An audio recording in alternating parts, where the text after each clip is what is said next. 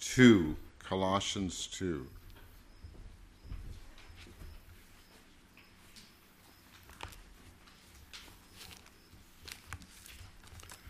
Colossians 2, and I'll be reading from the.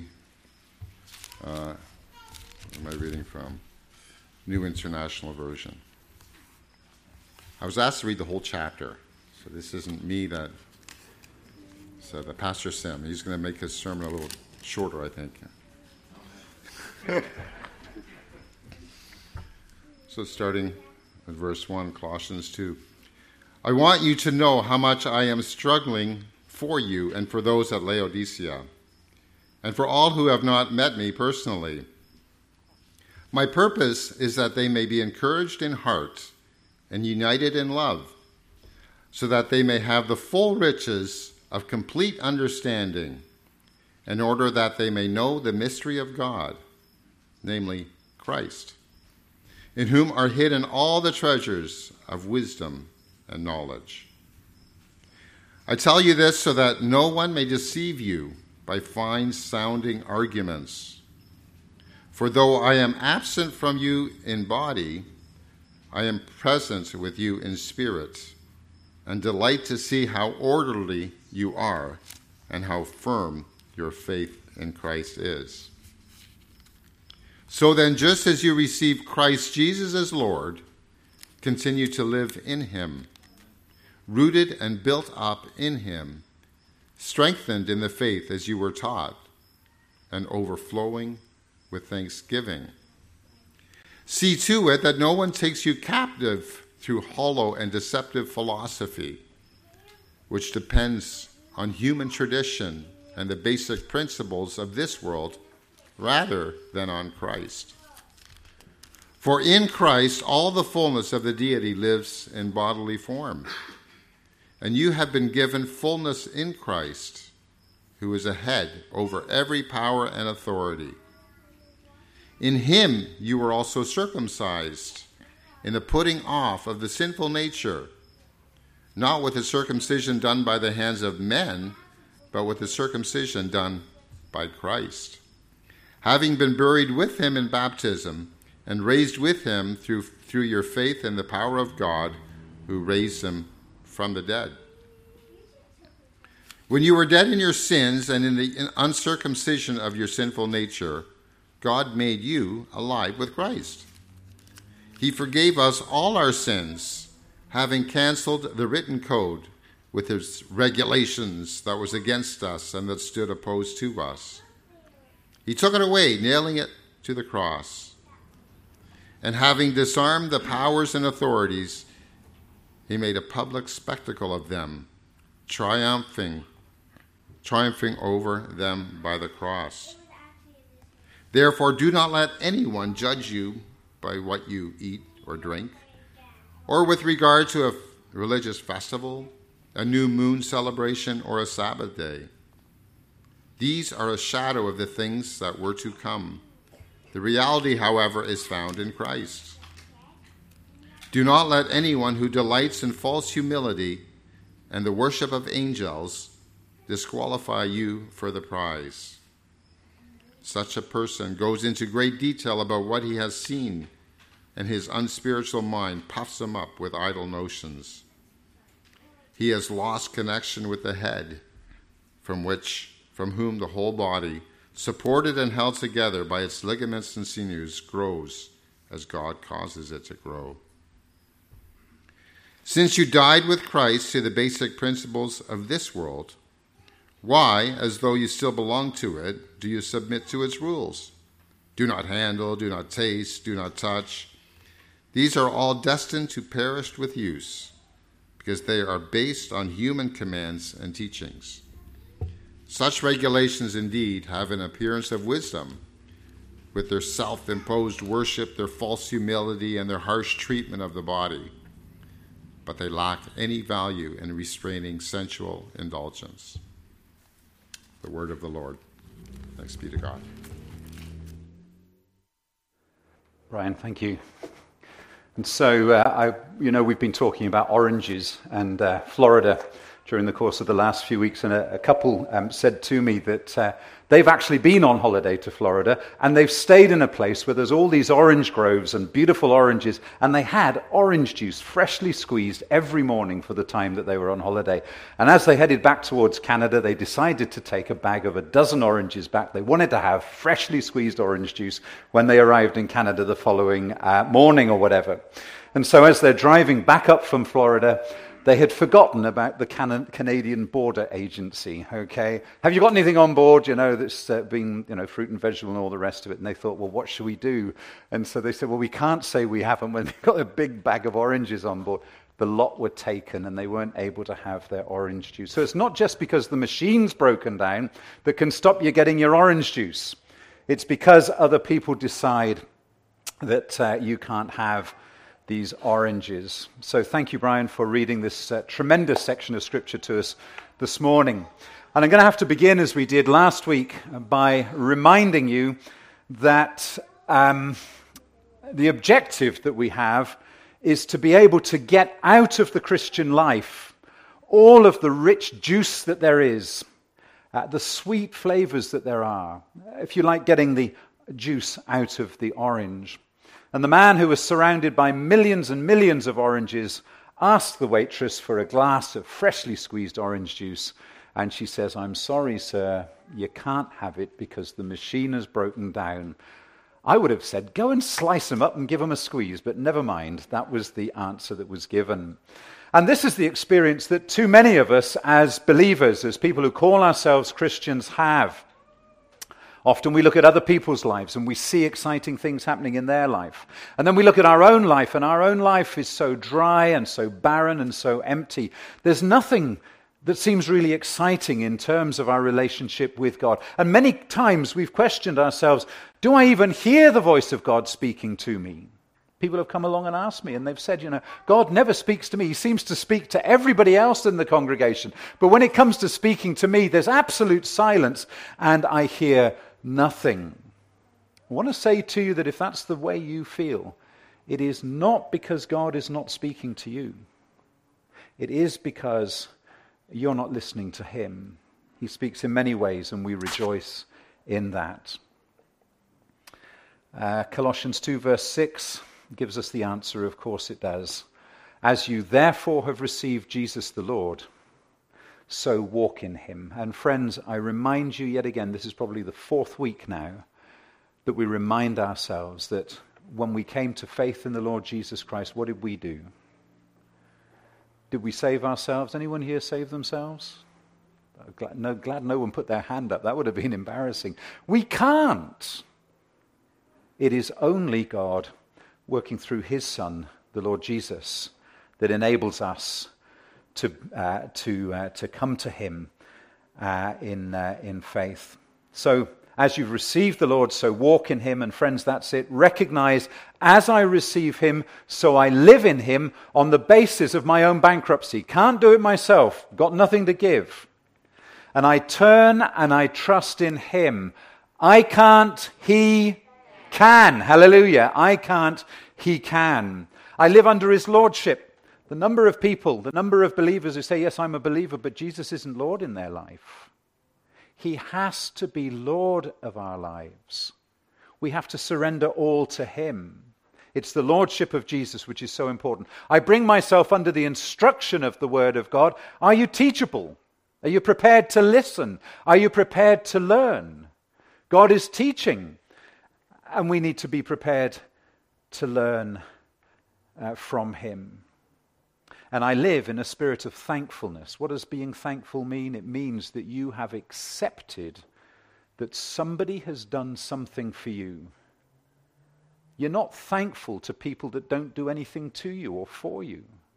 You say thank you because the person has helped and has done something for us. And so, that, of course, is the position that we come to when we recognize our Christian faith, when we recognize that Jesus has done everything for us. And so, these are the lessons that we have learned over the last few weeks. This is the genuine, authentic Christian living. It's touching the real money. We spoke about the fact that if you want to know how to spot a fake $20 bill, you need to handle the real thing first. You need to pick it up, feel it, give it a smell it, whatever. In the old days, money, eh, American money still smells. Have you noticed that? Canadian money doesn't, doesn't smell like money as it used to. And so, as we begin to recognize all of these real, authentic things in the Christian life, suddenly we begin to understand when pseudo faith comes along, when a false faith comes along, when things that aren't real, they're purported to be real, we're told they're real, but when they come along suddenly, we know that there's a problem because they are not as real uh, as we uh, perhaps led to believe. Uh, we recognize true faith, but sadly, as we began to see last week, this pseudo faith, this false faith, and it's everywhere, let me just say to you, it, it's, it's everywhere, okay? It's subtle. You don't know it immediately, perhaps, but I'm warning you, it is terribly dangerous. And last week we spoke of legalism. The problem is when the law of God only works on the outside, yes, we hope it's going to try and work its way in. Because all this does, and some of us, I've had a number of people who've spoken to me about this and said, I'm worried that I'm just house trained. Well, I'm glad you're house trained. But you're right to be worried because we don't just want to be house trained Christians, people that come in, say the right things, look right, feel right, smell right, whatever you want to describe it as. We want to be more than just house trained. Whereas the very same requirements of the law are now written in our hearts by the Holy Spirit, who himself never lies, never steals, never commits adultery, and is never greedy. Remember last week we spoke about the fact that the law speaks of the ca- character of God. This is what our God is. This is who He is. This is what we give thanks to Him for. And of course, the law enables us to recognize that, and therefore we want to see this replicated in our own lives. And as He, Jesus, is in us, He expresses the law of God through us. And here's the thing as that happens, our behavior changes. As Jesus works in us, our whole life changes and everything about us becomes different. Our outlook changes, our relationship with God changes, and our love for the Lord Jesus Christ changes. Our hunger for Jesus changes because all of a sudden we are hungry for His Word. We are hungry to be part of a fellowship in which the Word of God is taught and preached and is a central part of everything that goes on within us. And the end result of all of this is that we behave consistently with the law. But the thing is, is that the source is not the law working from the outside. The source has now changed to the Holy Spirit, the Spirit of the Lord Jesus, living within us and working out through us. You see, some of us are so hard, our skin is so thick, that the law working from the outside doesn't make any headway. And our hearts remain the same. Because the only way the scriptures tell us, and this wonderful section of scripture explains to us so clearly, is that it is from the inside out. And yet, so many of us try our level best to keep the rules, to keep the regulations, to keep what other people are saying to us. So, Christ living in us means that we behave consistently with the law, utterly consistently with the law, but the source is not the law working from the outside, it's the Spirit of God working from the inside. Verse 17 reminds us the substance is Jesus Christ.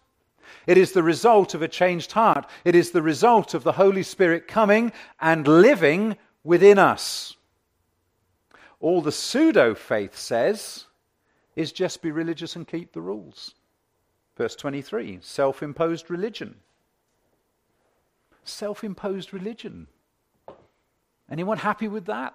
Self imposed? Oh, and by the way, it's much easier to have a self imposed religion. It's much easier, in a sense, to try and keep the rules, to try and look right. at least it appears to be easier.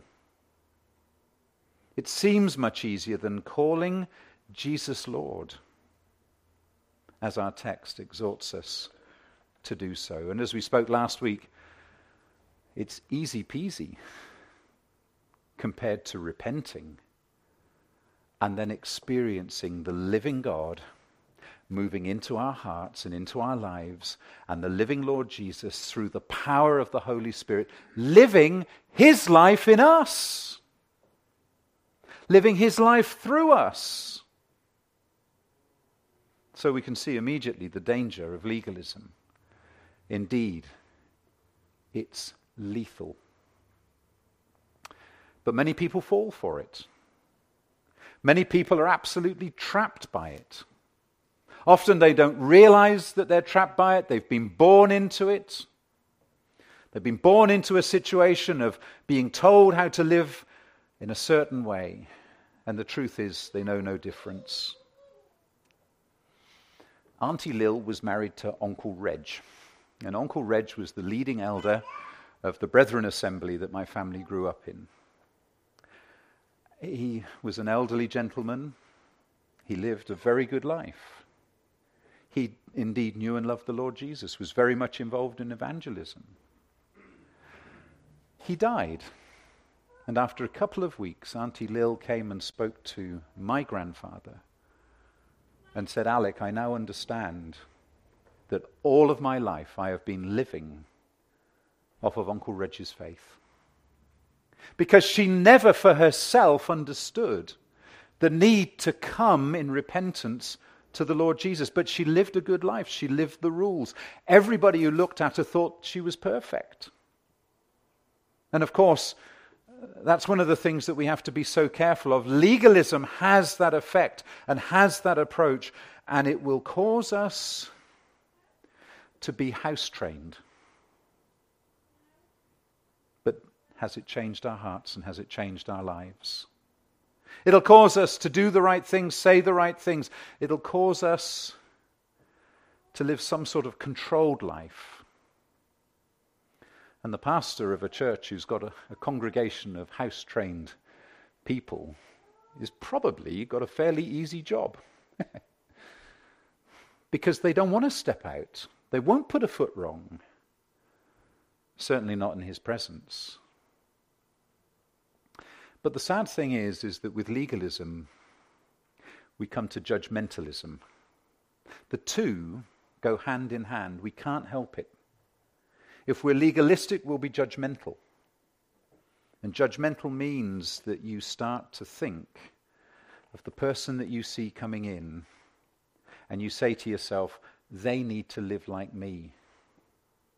And I don't like it because they're not living like I am. They're not doing the things that I'm doing. They're not doing the things that I believe absolutely are the requirement, the minimum level. When you came in this morning, was there a sense of that crossed your heart and in your mind? I can tell you that judgmentalism is very much alive and it's well in the church of the Lord Jesus Christ today. And perhaps there's someone at this very moment that you've been thinking to yourself, they need to buck up. They've got to do things the way I want it done. Perhaps sadly, it's at work in our own fellowship. We like to judge people by our standards and by what we think is right and how we think you should live your life. And that's exactly what Paul is taking time and talking to us here in Colossians chapter 2. And he says in verse 16, he says, So let no one judge you in food or in drink, or new moon uh, festivals or Sabbaths, which are a shadow of the things to come, but the substance is in Christ. Paul is saying, Don't let people judge you by these things, by eating and drinking now, we don't know specifically what the issues were. Uh, we're not told that, but as we read um, from other letters in the New Testament, we begin to get a very clear picture that there were major issues. We know that there were issues of eating. Uh, in Rome, for instance, there was the vegetarian movement. And some of you might be vegetarians. I haven't got a problem with that. But we have to recognize that if that's the way that you feel that you should live, then that's absolutely fine, and we respect that. Some of us only have the faith, as it were, to eat vegetables, and we believe that's the right thing. This is what Paul is saying. And some of you have the faith to eat everything. Now, it doesn't say anything in the scriptures. I want you to notice that. It says everything. Now, it might be that you've got the same faith of me, which is to eat everything. If it's put on a plate in front of you, you'll eat it. Okay? And, and, and that's me. I've been to China. I know what I'm talking about here, you know. If the sun shines on its back, they'll eat it, all right? And it can be quite interesting. He says everything, not anything.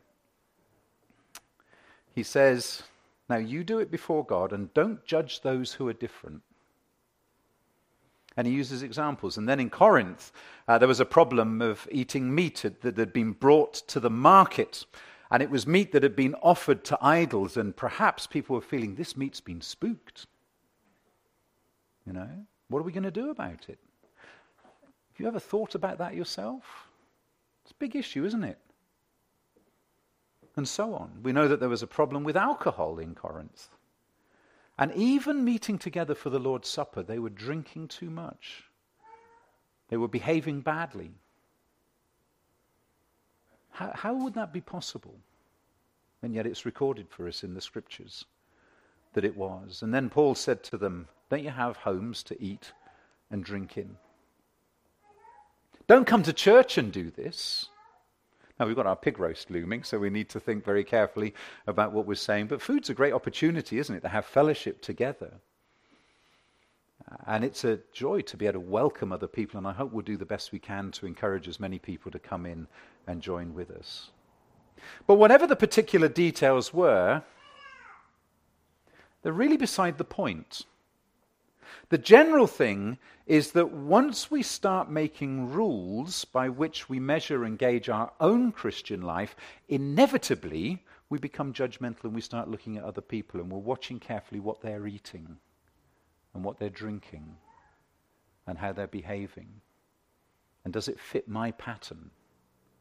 And the scriptures warn us about this very, very carefully. It's the relationship that we have with God through his son Jesus. It's the relationship that we have with the Lord Jesus, which is so important. The general thing is that once we start making rules by which we measure and gauge our own Christian lives, inevitably we judge other people. And then we take it a stage further and we seek to impose those rules on other people. Why should so and so do that when I can't? Now, every generation has its own um, uh, culture. We, we, understand that. And, um, you know, I'm, I'm British. I don't know if anyone's noticed. But there are some cultural differences in Britain. There's a young lady over there I need to uh, have a chat with later because she's smiling too much at this moment in time. She's perfecting her English accent and it's embarrassing. But, Julia, thank you for your encouragement. And uh, every Christian culture seems to have or Christian church seems to have its own culture as well. And Joe and I had a fascinating conversation uh, with John and Aggie. John and Aggie, I think, are at a wedding uh, today. Uh, and they were telling us about the wedding that they're, that they're going to today. But we had a great time. We went to their home and uh, we sat out till late. And uh, the amount of food, ooh, it was tremendous. And, and John and Aggie were telling us about Mennonite traditions. Now, you know, I don't know, there's not many Mennonites in Britain. I, I think they bypassed the UK and came to North America. Uh, and it's an absolute eye opener. And I say very graciously and very gently that a number of the traditions that they were speaking about were not even vaguely based on the Word of God, but they've almost become sacred and holy. it's almost as though, you know, you've got to follow those, otherwise you're not part of the club. Now, when Billy Graham came to London in 1954, and I hasten to add I wasn't there, but my father was. And he had three months of mission that took place in a place called Harringay in London. And it made a tremendous impact on the British Isles. My father and many of his friends came to faith in the Lord Jesus. It caused ructions in the Gospel Hall in Edington in Somerset because they were concerned about what was taking place. Very judgmental. And, and my father came to faith in the Lord Jesus. Many of his friends did as well. And when Billy Graham was coming across uh, from America, he spoke, and I, I, admire him for having the, the courage to do this. He spoke to his wife and asked her, and if there's any ladies here with, uh, with lipstick on this morning, don't worry about it. You need to get to the end of the story, okay, uh, before you um, in any way judge me over what's being said, okay? And so he says to his wife, Ruth, he, he says, um, um, Would you please not wear lipstick? because I know that red lipstick is going to upset the British Christians, who felt that lipstick at that time was very worldly. It doesn't apply anymore. But my mother would not wear lipstick because she was brought up, as I said, in the Brethren assemblies in England, and, and she would never have dared to have worn lipstick. Girls that wore lipstick were censured and would have to sit behind the screen at the back of the gospel hall until it was deemed that they had repented sufficiently of their sin in such a way to allow them to come back into the fellowship again. And uh, as I said, uh, uh my uncle Reg and my grandfather uh, were the leading elders at the assembly there. And, uh, and so on. And they knew that women, Christian women, did not wear lipstick. And it was only the Brethren assemblies, uh, not only the Brethren assemblies, but most Baptist churches at that time would have had the same attitude. But things have changed. Cultures and traditions do change. And so many Christian women in Britain wear lipstick today, maybe not in the Brethren assemblies, but in, uh, in most churches. And by the way, apparently Ruth Graham agreed to compromise and she just chose a lighter shade of red, which I thought was the perfect solution to the, to the issue. Now, Charles Price, who's coming to speak in a few weeks' time and to lead us for a week, he recounts of a friend of his who tells of the day when he was in the Netherlands. And I can already tell some of you are beginning to quake in your boots of what's going to happen. I'm quaking in mine, even saying it, but we're going to go for it. And uh, so this friend is in the Netherlands and he's talking to some Christians about world, the worldliness of American Christians and British Christians and uh, judging them. And these Dutch Christians were complaining about the way that American Christians and British Christians were dressing and how they didn't look right on Sundays and that American Christian women were all wearing makeup. Uh, and they would all go to the movies, the families would. And they even had television sets in their houses. And Charles's friend went on to say, somewhat quizzically, you know, they were so upset that the tears started to trickle down their eyes, and then it rolled off the end of the cigarette and dripped into their beer. okay?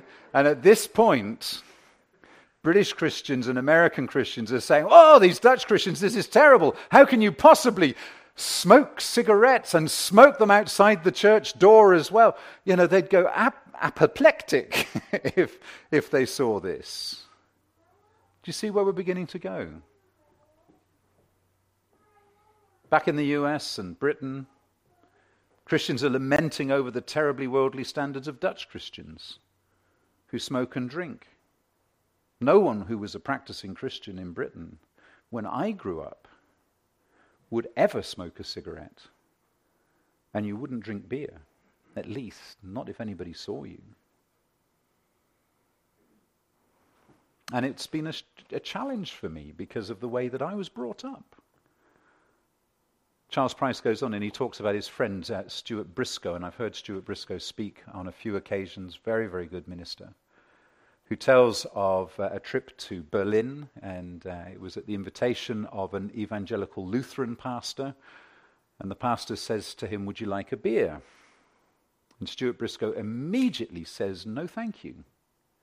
And the pastor asks him why not, and Stuart Briscoe replies, Two reasons I do not drink beer. Firstly, I don't like beer. I wonder if he'd tried. And secondly, British Christians don't drink beer. Now, this, as I said, was some years ago and things have changed. But that was the way it was. British Christians don't drink beer. And the Lutheran pastor says, okay, okay, okay, here's a bottle of water. And then they come for the meal time, and the Lutheran pastor is giving thanks for the meal, and he says, Lord, we thank you for this food, and I thank you that I'm not a British Christian. Things are different. Things are different in our cultures. You know, all these rules are fine. Have any rule you want in your own life for your own benefit. And there are some good reasons why some people have rules. If you come from a family where alcohol has been a problem and you remember your father treating your mother very badly because of alcohol, then it would be a good thing for you to have nothing to do with alcohol.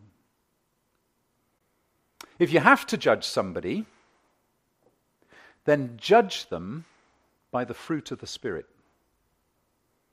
which is going to flow out of them because it's the fruit of the Spirit. The Holy Spirit lives inside us and enables us to be fruitful believers. But if the Holy Spirit doesn't live within us, then we can't be fruitful believers. But we allow that to flow out of us love, joy, peace, long suffering, patience, kindness, goodness, faithfulness, gentleness, self control. Because we do need to see the fruit of the Spirit in the life of the believer. And if we don't see the fruit of the Spirit in the life of the believer, then we have every reason to be concerned about what somebody says. If you say, I belong to Jesus, and you don't live as though you belong to Jesus, if you're struggling with love and you're struggling with joy and you're struggling with peace and patience and kindness and goodness and faithfulness and gentleness and self control, and there's no evidence of being hungry for Jesus in your life, then inevitably there's a problem.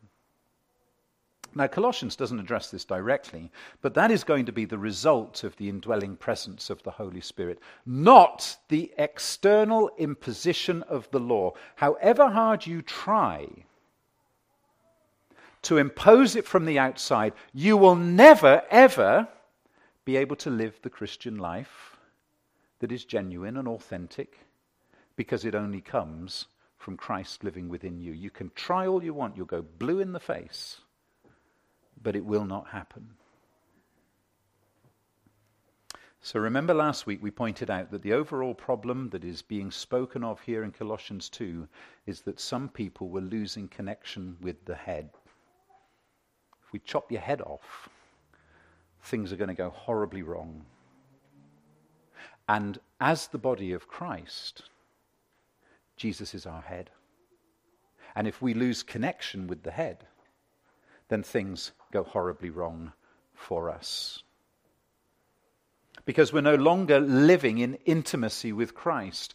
We're no longer dependent upon Christ. We're no longer in communication with Christ, and we're no longer in communion with Christ. And this, by the way, is not an automatic thing. It's the daily dependence and relationship with Him, with the head. We need daily to communicate with Jesus, who is or should be our head. And when you lose connection with the head, often instead of jettisoning our Christianity, what we do is prop it up with rules and regulations.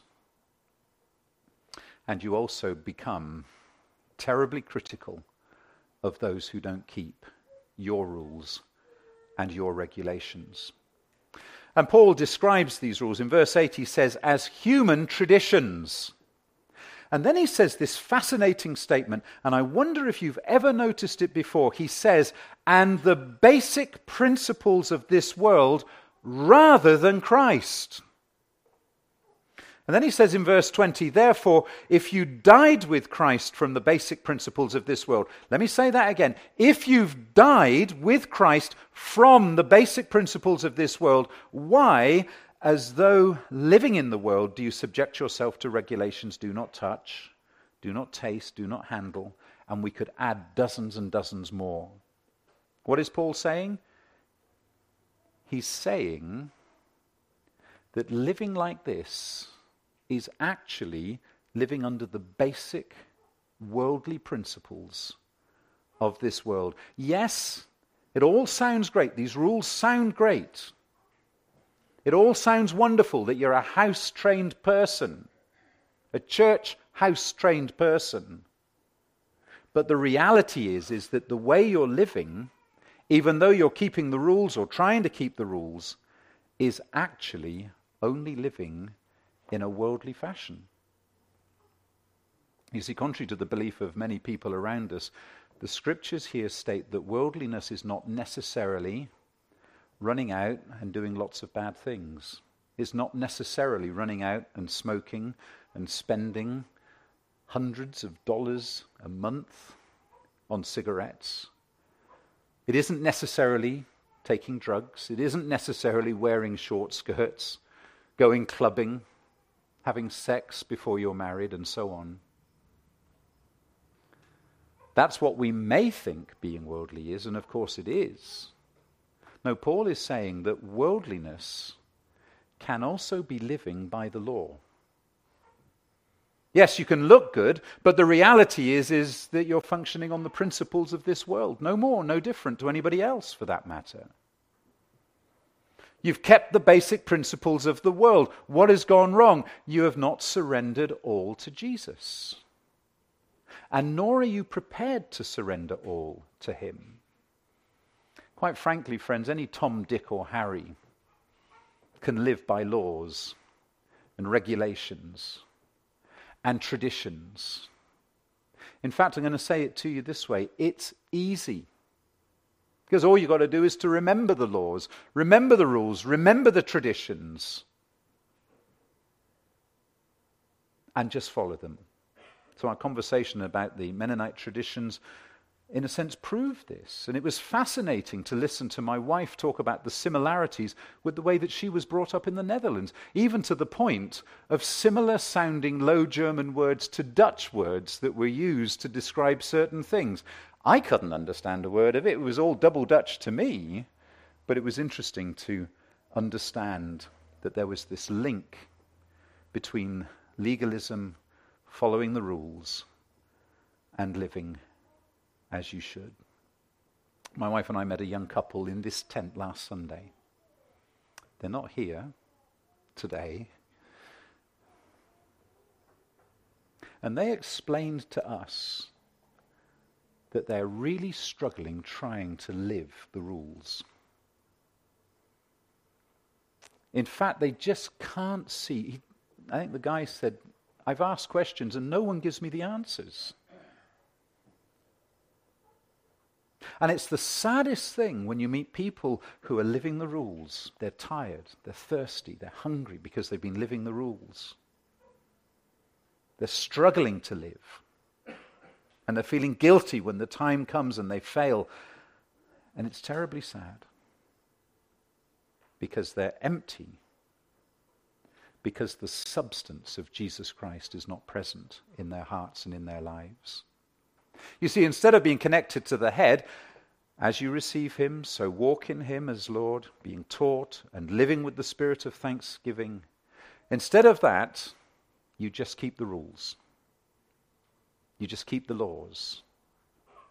You look God on the outside. And here's the thing to prove that you're keeping the rules, to prove that you're keeping the laws, you insist everyone else lives the same way that you do that they're clones, that you're all clones. So the context is there's a mystery that's been hidden for ages and generations, and at last this mystery has been made known. Christ in you is the hope of being what you were created to be. You're created to portray the glory of God. Christ is your hope. Your natural state is sinful and you fall short of the glory of God. So Christ is your hope. But how's it going to work if you're a Christian? How does all this work out? Well, it works out this way it's Christ is in you. And when he comes into your heart and into your life, he comes to stay. I want you to try and imagine this that day that you welcome the Lord Jesus into your heart and in your life. And he comes in. And do you know what he does? He politely closes the door behind him. And then he does something else. He bars it and he locks it. because He's never leaving you. He's never going to walk away. Even though you'll face tough times, difficult times, He's come to live in your life, to live in your heart, and He's going to live His life through you to the world around you. He's not leaving. You're sealed forever. But how do you get the juice out of the orange? By realizing as you received Him, so live in Him. I can't, He can. Amen. And we rejoice in that. So I depend on Him and I surrender every day as Lord to Him. As Lord, He teaches me from His Word. Are we, are we teachable? Do we read His Word? If I ask for a show of hands, who's not read their Bible this week? Would you put your hand up? You wouldn't have the nerve to, would you? Have you said thank you to God for something that you see in your life this week that He's done for you and you thank Him for that?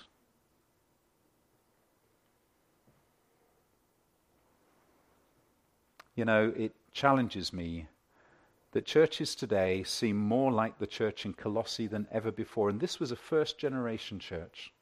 And this church, you could excuse it for making its big 101 mistake, couldn't you? And that mistake is the easiest mistake to make. It is to turn from looking to the Lord Jesus Christ Himself, from looking to His strength, to looking at the rules, to looking at the laws to looking at the traditions of men. Of course, some are good traditions, and we should keep them. But if we don't keep them in the right way, with the Spirit of the Lord in our hearts, then they are simply the traditions of men.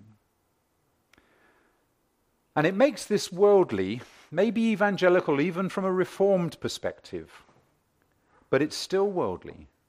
It's still living according to the basic principles of the world, rather, he says, than living in Christ. So we turn round and we have, let's read it together. There is therefore now no condemnation for those who are in Christ Jesus.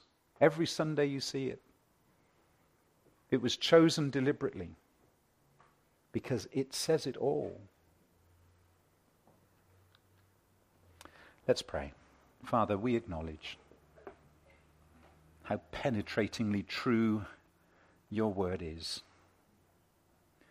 We look into our hearts and we realize how easy it is to move away from living in a vital union with yourself in a moment by moment dependency upon you, an intimacy with you and knowledge of you, to propping ourselves up instead by rules and regulations and traditions that look good, feel good, and satisfy that we're doing well.